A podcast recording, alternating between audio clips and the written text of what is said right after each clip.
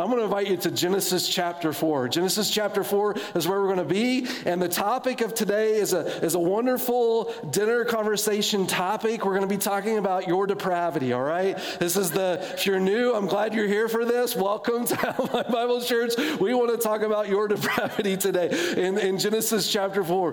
And it is actually an important theme related to Genesis chapter 4. One, because it's the subject matter, but two, it helps keep the cohesion of all of Scripture. I find when people get into Genesis, so Genesis or Revelation, really, they do weird things with it. Uh, we talked about this in the beginning of Genesis that in the first three chapters we deal with creation and our, our purpose and identity in the Lord because the book of Genesis is written to a group of slaves that have been slaves for generations and, and, and they've endured certain hardships and they've been treated like tools their whole lives. And now God is helping them understand their value, not in what they do, but in who they are created, intrinsically worth uh, in, in, the Lord's eyes. They're, they're given intrinsic worth because they're created for a purpose in Him. And we only find that purpose as we're connected to Him. And the reason for that is because you didn't make you but you were made for something beyond you, and it's only found in the Lord. We're made as worship beings, and which means we're, we're, made to find our purpose in something. And when we don't find that in God, we'll look for anything else to give us worth, value, and meaning. And what we find temporarily is we might be satisfied, but ultimately our souls end up in bankrupt. And so the Lord is helping shape these Hebrew slaves and their true identity and who He is. Very important to understand. But when you get to Genesis chapter, when you look at the first three chapters, let me say this first. People tend to look at the first three chapters chapters of Genesis and treat it like it's a science book. Uh, the first three chapters is, uh, of Genesis, it's not intended to be a science book, it's a theology book related to your identity based on who God is. And so, the, the, while science, you could extrapolate some things from science in the first three chapters, that's not the primary intentions of Genesis. And I don't like to read those first three chapters and pretend like I am a scientist. I'm a pastor, right? I've got my degrees in theology, and that's where Genesis is written for us. And then when you get to, to Genesis chapter 4, the same thing happens. People tend to do the same thing with Genesis Genesis chapter 4. They, they forget the theme of what Genesis is about, and they start to read these unique verses in Genesis and ask some interesting questions about this book, of which it, it doesn't provide the answers for you. Let me just give you a few. Some people will read the first four chapters of Genesis, get to chapter 4, and they'll ask something like this. In, in verse 14, Cain gets worried that people are going to attack him. And the question is, where did the people come from, right? I mean, all you've learned about so far is Adam and Eve, and now Eve has Cain. There's three people and in verse 14, uh, Cain is worried about getting attacked. Like, where do the people come from? And then in verse 15, Cain is given a mark, right? He, he sins and he has a mark on him from the sin. And, and people ask the question, what is that? And if someone tells you and they know what it is, I'm going to tell you they're making it up. No one knows what that mark is. But, but people ask that question, get fixated on verse 17. Cain lay with his wife. Where did his wife come from? Right? That's an important question when there's only three people. And then he has, uh, we learn Eve has has Abel, like now there's four people. Where does his wife come from? And, and or, or, they'll ask the question uh, in, in this text in verse 17 Cain goes and builds a city, right? An entire city. How do you, where did the people come from? And how in the world do you make a city? And did they have the, the same idea for city in mind when we talk about city today versus what they're talking about in the book of Genesis? We'll actually talk about that question next week. But the, people fixate on that as if that's, that's the, the primary goal of Genesis.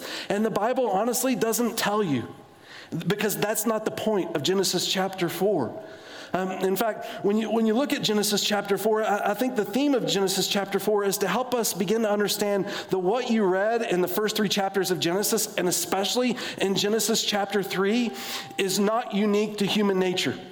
If you remember in Genesis chapter 3, God gave Adam and Eve one rule, one rule. And what does Adam and Eve do? They decide God's withholding his best from them, that it would be wise for them to disobey the Lord and listen to Satan. Which, by the way, if any of you are wondering which, which of the two you should listen to in your life, it is not Satan, okay? It is, it is the Lord. And they, they bought into the lie that they could become like God, and they ate of the tree of knowledge of good and evil, which is to say to God, they're going to tell God what is right and wrong rather than listen to what the Lord says.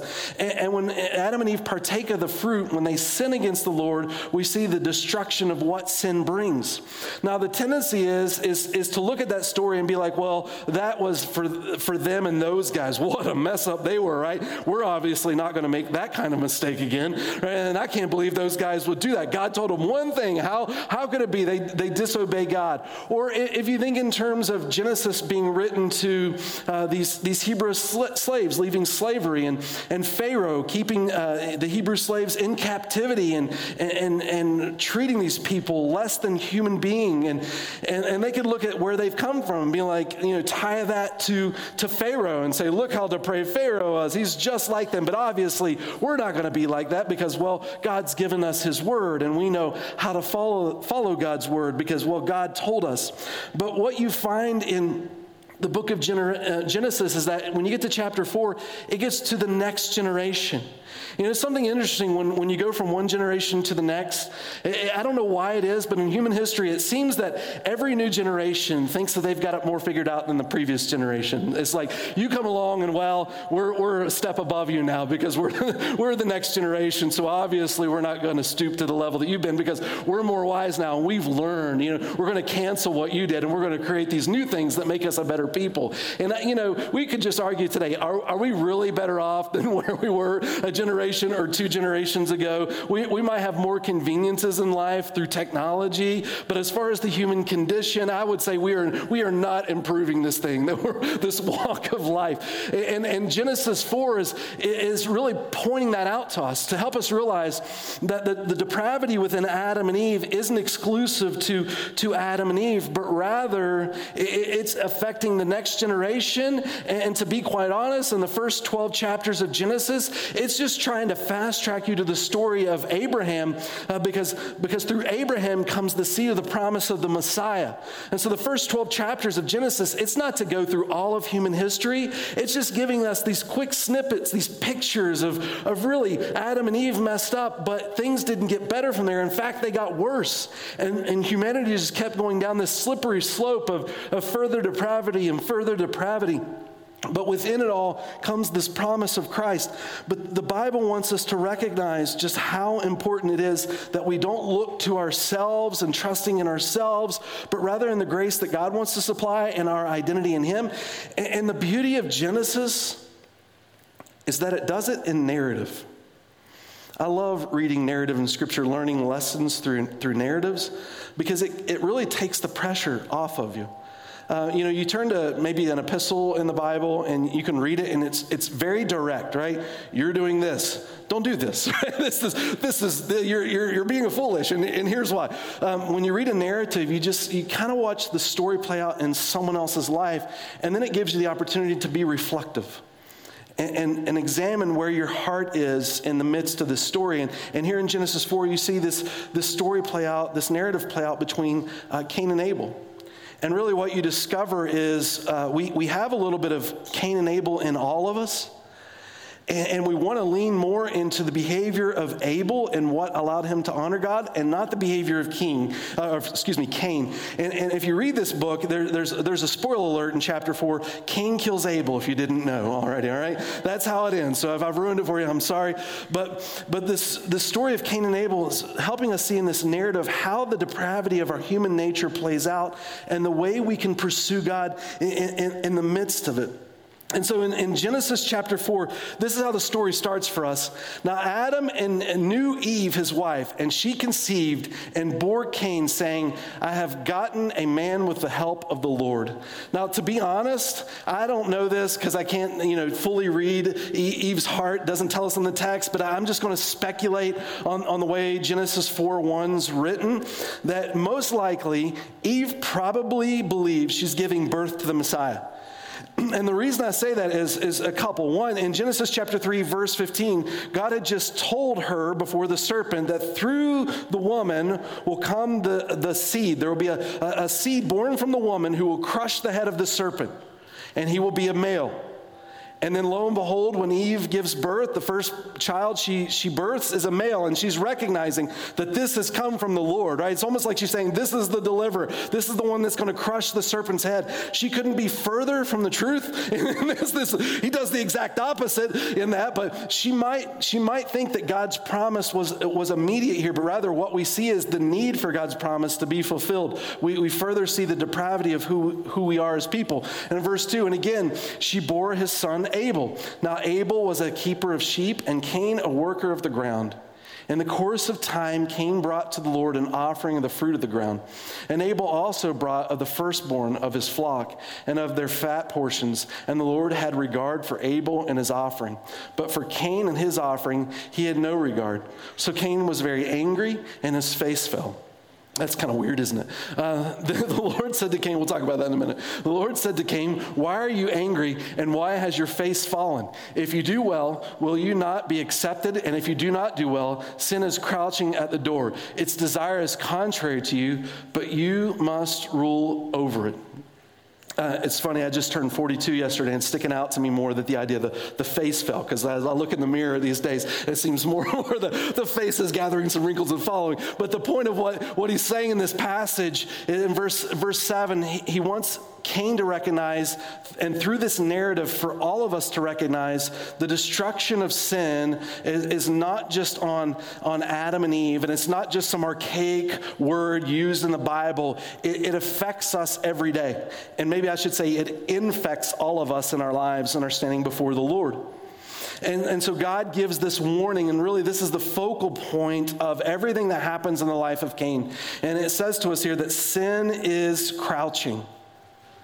Sin is crouching. And, and so this morning we want to talk about really four questions related to the sin. One is, where is the sin crouching? Two, how does sin crouch? Three, how can we be protected from sin? And four, what are the, resor- what are the results of sin? But question number one where is sin crouching? And I realize I didn't give you bullet points to kind of fill in the blank, which I typically do, but today is more a, a free response for you if you want to, whatever you want to fill in in these answers as we work through this text. But the question is where is sin crouching? God's given this warning to Cain. And where is it taking place? And, you really, you couldn't, it's not real easy to pick up. It's kind of subtle in the, the first uh, four verses, but you really find it in verse three and four. And it's juxtaposing the behavior of Cain to that of Abel to help us uh, pick it out a, a, little bit better in this context. But it starts to help us see where this sin is in embryo. And at first glance, not real obvious. Because what you see in the life of Cain and Abel, Abel is this religious response to the Lord, this on the outside, sort of this, this ritualistic observance to God. But what we fail to maybe see just by at first glance of this is, is what's building this response between Cain and Abel. Uh, you might read this and think, well, you know, they're both giving to God, right? It's a, it's a good thing. They're, they're both coming to the Lord and worship, and they're coming to God and they're giving to God, and it looks good on the outside. What's wrong with, with how they're giving? And, and the answer to that is it's not that what they're giving, but it's the way in which they're giving it.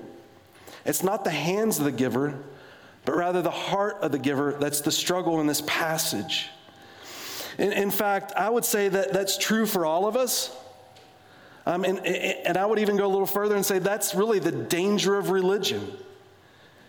Is in the performance of religion, it gives the external appearance of something that looks nice, but it can completely mask the heart of the individual. I mean, that was the struggle. Remember in the beginning with, with uh, Adam and Eve, we saw in Genesis chapter 3, they put on the fig leaves as if to put a barrier between them and God, and they, they depend on themselves to, to remove sin from their lives. And it's God who comes in and rips off those fig leaves and tells them God is not a God of putting on masks, that God's not interested in your performance. What God is interested in is your heart, because if God can get your heart, God will change your life. You can do good all day long, but good doesn't necessitate that you have a relationship with God. And so, this is really what, what God is revealing in the heart of, of Cain and Abel and the way that they are giving. I've found our response to God, and giving is a type of response to God, but our response to God it tends to be motivated by three things. Two of them not healthy, and one of them is healthy. We, we tend to, to respond to God or give to God one out of obligation, two out of manipulation, or, or three out of adoration.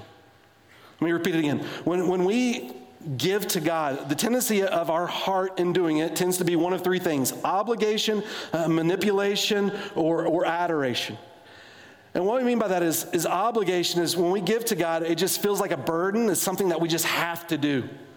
I don't want God to be mad at me. I guess I should do this, and that'll make God happy, and it'll keep him off my back for a while. So, so you give out of obligation. Uh, the, the other is just simply manipulation. You think by giving to God that you're doing something great and therefore God owes you. You sort of create God like he's, he's your puppet that needs to be manipulated. And so he's up in heaven thinking, oh, people don't love me enough. Please make me feel important, right? And so we, we give to him in, in the hopes that, or the expectation that, since I gave to God, God now owes me. And so it's this, this game of, of manipulation. But what we see in this story is most likely Cain's attitude is one of those two things, but Abel's attitude is different. Abel's attitude is, is one of adoration, which is another word of saying worship. Cain is not giving because he just feels guilty and he doesn't, he doesn't want God to be mad at him, or, or he's not giving because he wants to, to make God do something more for him. But rather, Cain gives out of a place of joy because, or excuse me, Abel gives out of a place of joy because Abel recognizes what he has in Christ. Adam and Eve sinned against the Lord. And God is completely justified at any moment to judge sin. God doesn't owe us anything. But rather than just judge sin, rather than give up on us, rather than kick, kick us to the curb, God opened the door for grace and forgiveness. Genesis 3:15 he promises from the seed of the woman will come one a conqueror over sin, Satan and death. And he will bring life to us, not based on what we do, but based on who he is. And in Christ, not only did God create him for purpose, but now is the promise that God recreates him in the Lord. And, and, to Abel, this is beautiful. And this is incredible that a God would love him this way. So he doesn't walk before the Lord carrying this guilt because, well, Jesus took it, the Lord takes it. And, he doesn't come before the Lord trying to manipulate to get more of God because he understands what he has been given in God in this new position is all that he needs. And so in, Genesis chapter 4, the way it refers to, to Abel's sacrifice is the indication here of what's happening in the heart of Cain and the heart of Abel. See, some, some say that in, in, this text, if you read some commentaries on, on Cain's gift or Abel's gift, that uh, most likely with Cain's gift, he simply just grabbed some, some produce off the ground, maybe something that was going bad. He didn't really put a whole lot of thought to it. For him, it didn't matter. He just wanted to toss it to God as if he, would, he were tipping God. You know, like, yeah, I'm obligated, or here it is, God, I'm manipulating you. But when Abel gave, Abel gave, it tells us, of the firstborn. In, in the Bible, there are a couple words that are unique in, in the way that offerings were made to God. One is this word firstborn when it came to livestock, and, and, and the other was first fruit when it came to from the garden. Um, Cain's giving from the, the ground that he tilled, and Abel's giving from the livestock. Uh, to God, both were acceptable. It's, it's not about the gift, it's the heart of the giver in the gift and what the gift represents towards their relationship with the Lord. And Abel here, he gives of the firstborn, which is another way of saying from the first fruits. And it's this way of recognizing how God has supplied for your life, and you find a joy in that. And not only that, uh, that God is going to continue to supply for, for your life. You know, think in an, in an agricultural society, when you didn't necessarily have the grocery store to go to to pick up your food for the day or a refrigerator to keep things cold in, you were dependent upon that day to provide for you. And, and when the, the Hebrew people, when they would give an offering to the Lord of their first fruits of their firstborn, I mean, they're really trusting in God. Uh, they come to a harvest, and, and the first fruits of the harvest, rather than take from themselves, they take on the front end of what they've received and they offer that to God. You know, when you're, you're thinking about feeding your family, providing your family, and that is complete dependence on the Lord to be your, your provision in life and saying, God, you have been good to me up to this point, and God, I'm trusting you that you're going to, to provide for me as I continue to move forward. And to show that confidence in the joy that I've received and the fullness that I have in you, and, and to show that I'm going to continue to trust in you. I'm not waiting to the end of the month to give you what I have left over. That's what Cain does. Rather, God, I want to give you the best that I have. In the morning, the first thoughts that I think, the way that I serve, what I give. I mean, all of this is dealing with your response to the Lord. Your response to God is a barometer for your spiritual condition, your relationship to Him. Why do you do the things you do for God? And why are you here today? Are you here because you feel obligated? Are you here because you want to make God manipulated? Or are you here with a heart full of adoration? Now, I, I know most people here, and I'm going to give you the C, okay? You get C, all right? But, the, but but it's, it's an important question because it, it, it, helps us examine the condition of our heart and what is driving what we're doing. And if it's anything uh, uh, other than C, then there's something happening in our life that we need to examine and determine why, why am I not appreciative of where I am and, and what Christ has done for me? Why can't I just stop and examine the goodness of which I've received in Jesus? And why can my heart not be content in that and respond with joy? And in that joy, give other people the opportunity to, to know the Lord through this and rejoice in the Lord through this. Our response to God is a, is a barometer for our spiritual condition. And giving just happens to be a, a, component of where we get to examine. That's why when you read the New Testament, Jesus talks about giving frequently because he knows it, it easily becomes an idol in our life and we make it about the object rather than the one who gave it to us to begin with. The point becomes the idol rather than the giver of good things. And, and this is where this sin is, is crouching um, for, for Cain. He, he's, he's wrestling with the, the motivation of his heart and what's driving him to do it. This, this idea of firstborn and, and, and first fruits, which, you know, similar to that, I, the idea of fasting. I, I, out of everywhere I've lived in the world, I could tell you I've had more conversations of fasting in Utah, but we love fasting in Utah. Even, even the idea of, of, of fasting in Scripture is this picture of helping your soul recognize dependency upon God. It's not about obligation, it's not about manipulation, but fasting is a, is a type of worship. And, and let me just help us understand this. When um, in, in the first three chapters of Genesis, when Adam and Eve were created, God tells them, eat of anything, right? Eat of anything. Before the fall existed, mankind was eating. When you're in eternity with God, there's going to be food there. It's going to be great food, right? There, you will continue to eat, thank the Lord. You're going to continue to enjoy food in eternity. And the reason I say this is because when we, we were created in Genesis, eating was a part of life. But eating was this way of re- helping us recognize that we were always created to be dependent upon God. In the garden, Adam and Eve had to trust God to provide. And the idea of fasting in Scripture is not to manipulate God to get something that you want. Uh, certainly, God wants to hear from you and your needs. But the idea of fasting in Scripture was to remind ourselves, to bring ourselves to this place to realize I have always been created uh, to, to trust in God to provide for me. And so we go back to this place of fasting that our, our soul gets tuned back to the, to the basic of who we are, the provision of the Lord to fill my life with the goodness of who He is. And, and this is where Cain is struggling. So, question number two then is, is how does sin crouch? What does it look like for sin to crouch? That's a weird question. How does, how does sin crouch? In, in verse 7, you, you see that mentioned to Cain, right? He, he's coming with this offering. He doesn't have the right heart in it. And God's telling him, because he's lacking that right heart, sin is crouching in your life. So, so how does it crouch? Um, one, one, I would say this we tend to underestimate the power of sin. So, the idea of crouching is saying to us sin wants to look smaller than it really is. But, truth be told, it's pow- more powerful than it looks. It, it, destroys you, it destroys your walk with God, it destroys uh, relationships with others. Its strike is deadly.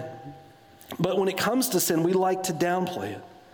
We like to look, you know, we might know it's there, but we don't recognize the power of it. And, and what we tend to do is we underestimate it by justifying our actions we tend to say things, well, like, well, it's okay if I do this because, well, do you know what they did, right?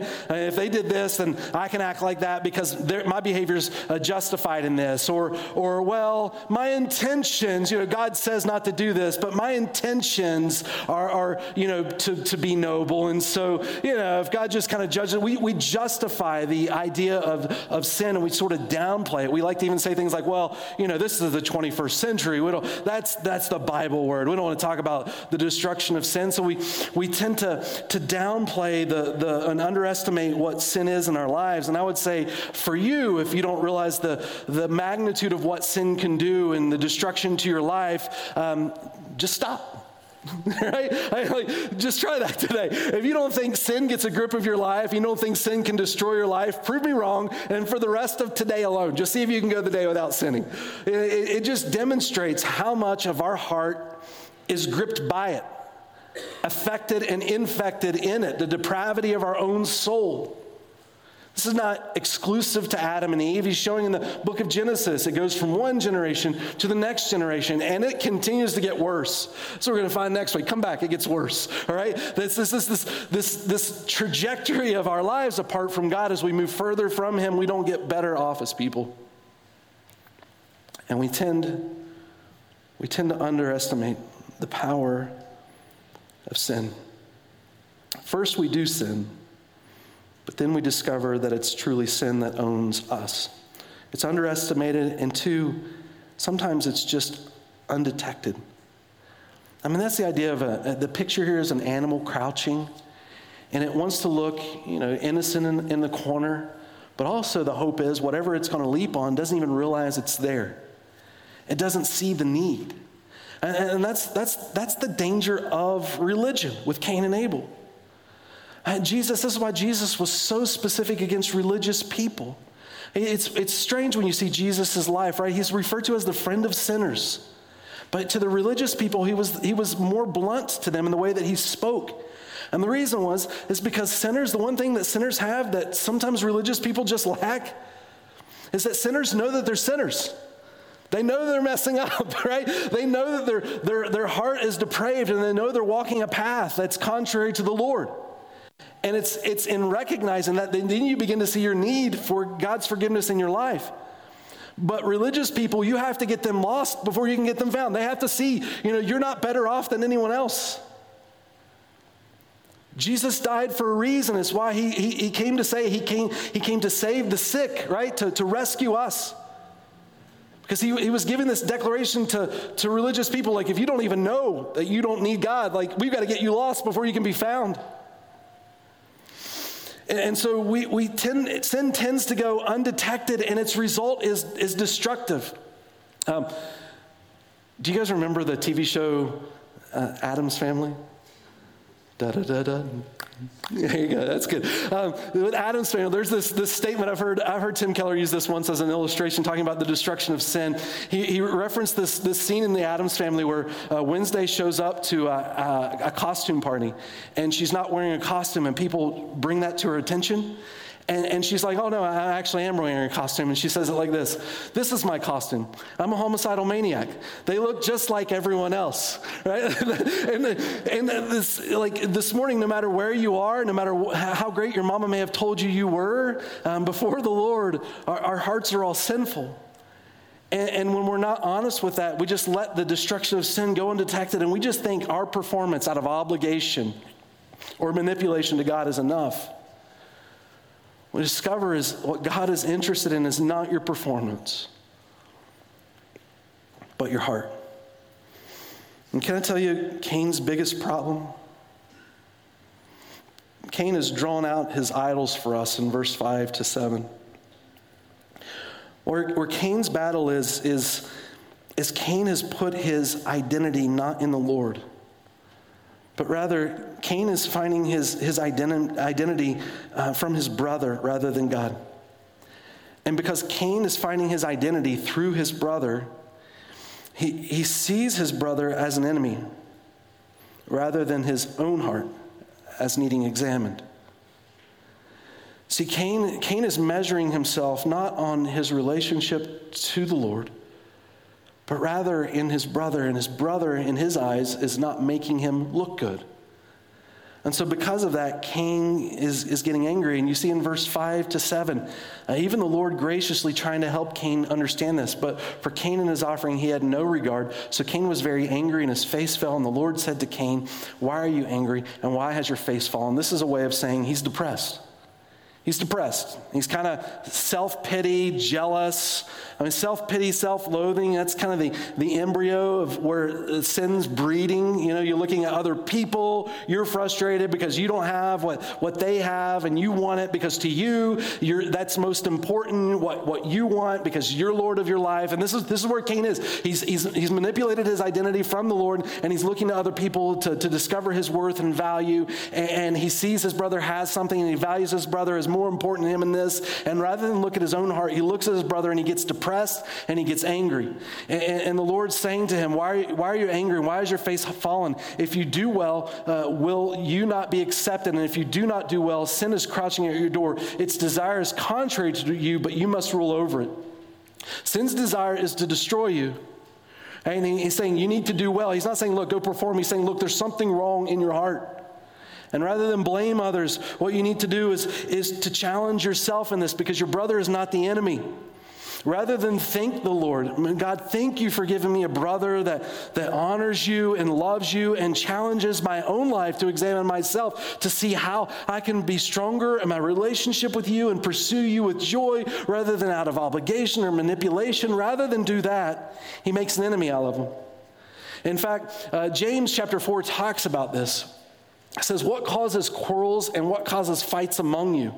For Cain, he would say, It's Abel. Abel stinks, right? But, but what James 4 says is, Is it not this? That your passions are at war within you?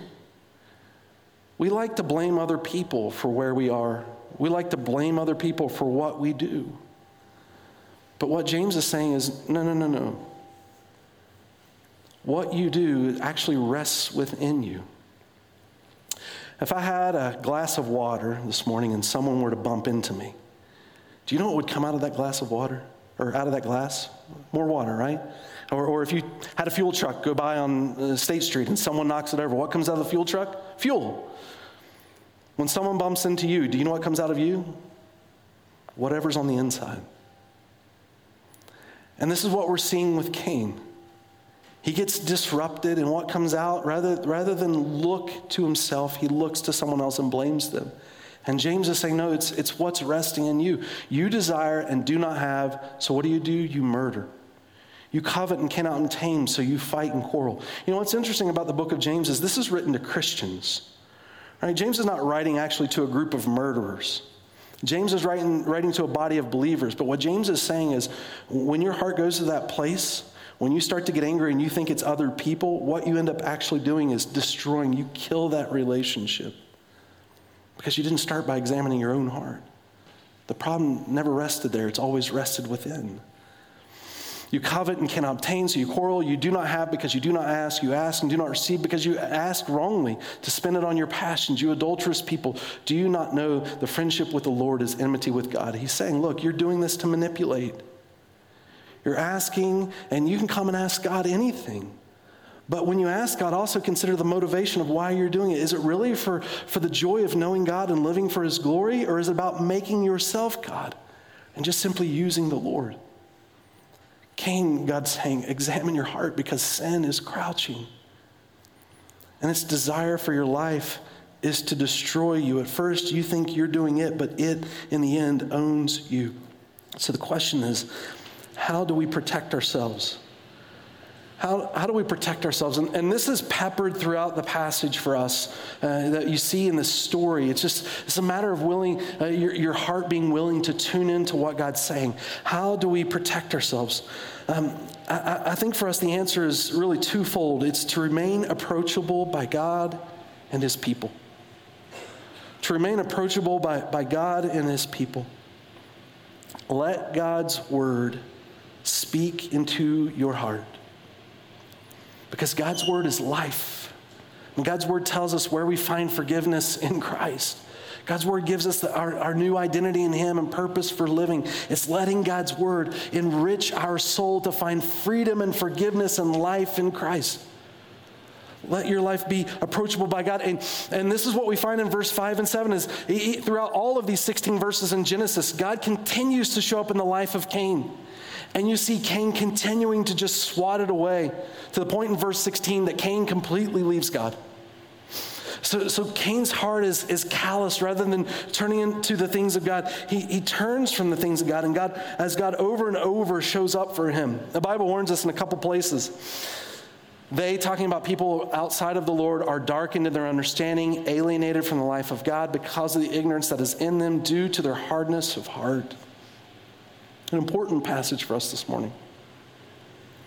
To just say, Where is your heart before the Lord? I mean, you get warning over and over in Scripture do not harden your heart. Do not harden your heart. It's dangerous to harden your heart and, and from the truths of God, letting the richness of who He is speak into your life. Don't walk a path of, of, where you know sin is crouching, but rather let your life align with the Lord. Don't harden your heart, but rather keep your heart diligent. Proverbs 4.23, keep your heart with all vigilance, uh, for from it flows the wellspring of life the sacredness of your heart before the Lord, that we in ourselves are depraved, but rather turning it over to God to let God speak into our lives. And not only that, uh, the, the Christian friends around us, allowing them to be close enough in our lives to know when things aren't right and to care enough about us to say things to us that we find freedom in, in the Lord that we're not distracted from the things of God. And, and one of the ways that you can tell if your heart is given over to that is in how you respond when people share with you, speak into your life. Do you get defensive? Do you get angry? And one of the things I like to encourage you in is, is to have some friends in your life to answer this question If you were me, what would you do differently? That's a scary question to think about to ask people sometimes. What are they going to say? And I, I, encourage you don't, don't ask anybody that question, but rather people whose hearts you know are really given over to Jesus that want to follow Jesus. And ask that question in the spirit of, and so do you.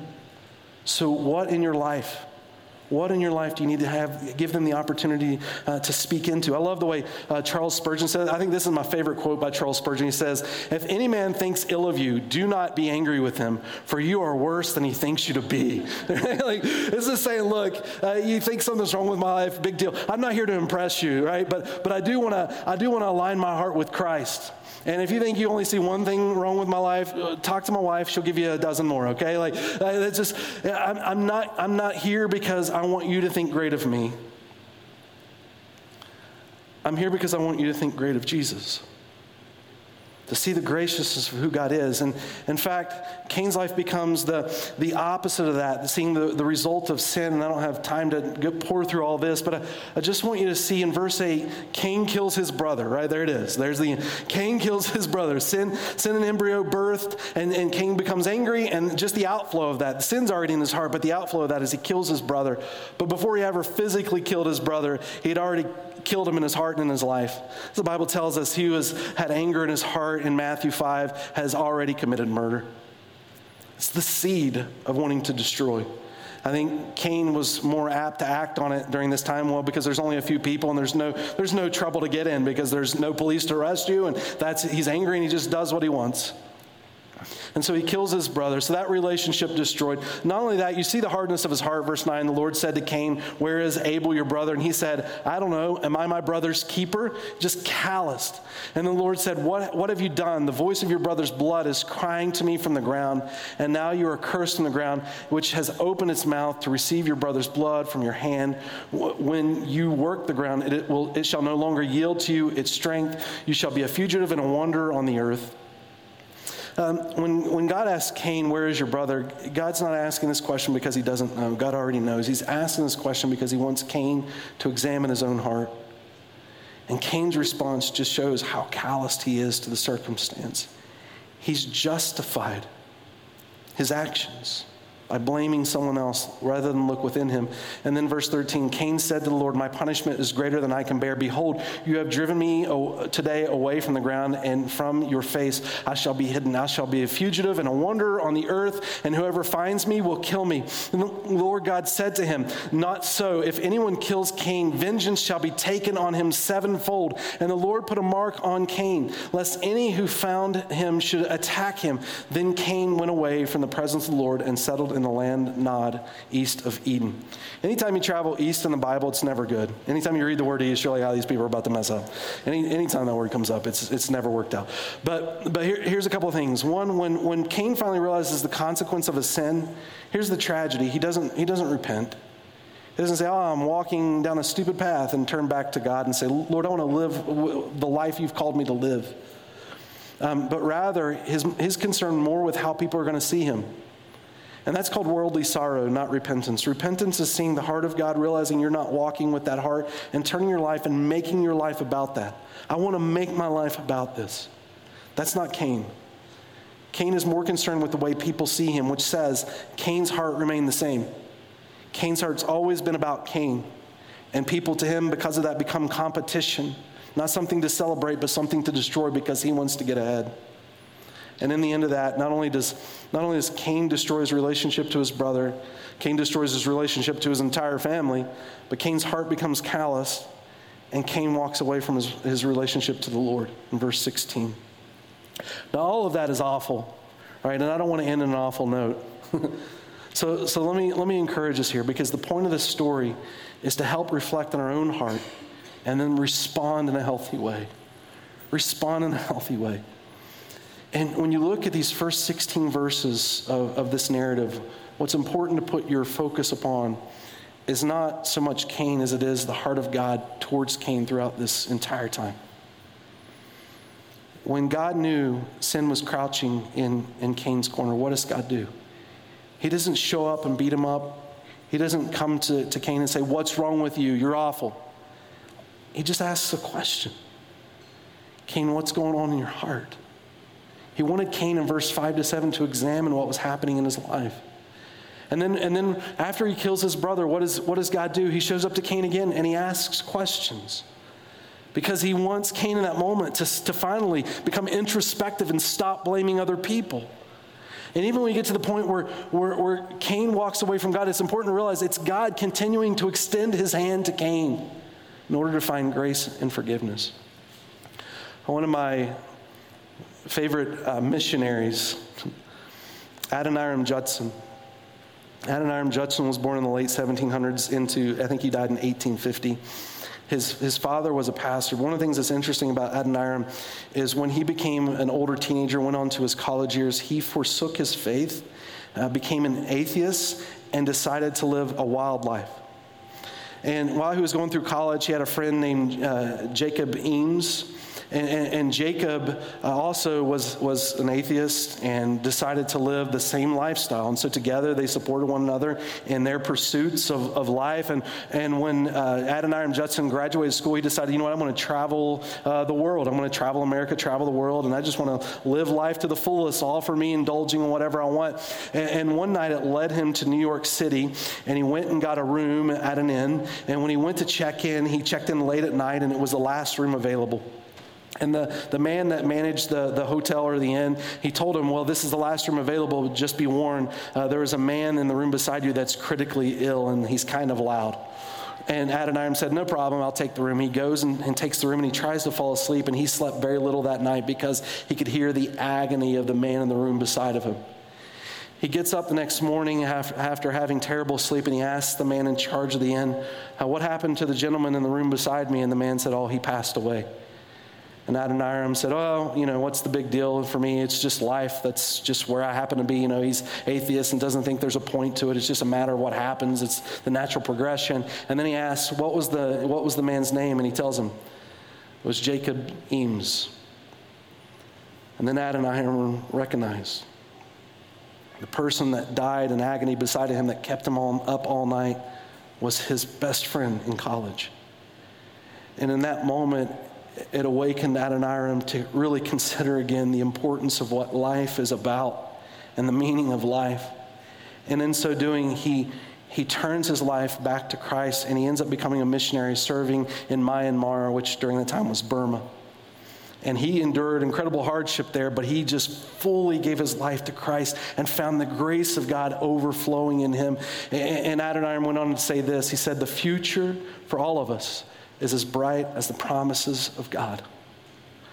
So if you get to the end of the story and all you focus is on is the depravity of Cain, you, you miss the hope of the story. The hope of the story is in a God who, despite our depravity, does not give up on us. That he shows up over and over again in the life of Cain because he understands the purpose for which he created Cain. And because of what he's done on the cross, extends to us his grace. Guys, and the same thing's true for you and for me. It's the same God. The narrative of Cain is the narrative of our life. That God would give us a place to know Him and worship, not with the heart of Cain, but with the heart of Abel, appreciating the goodness of which we received in Christ, because in Jesus, what we have is more than enough. This message has been brought to you by Alpine Bible Church in Lehi, Utah. If you'd like more information, please visit us online at alpinebible.com.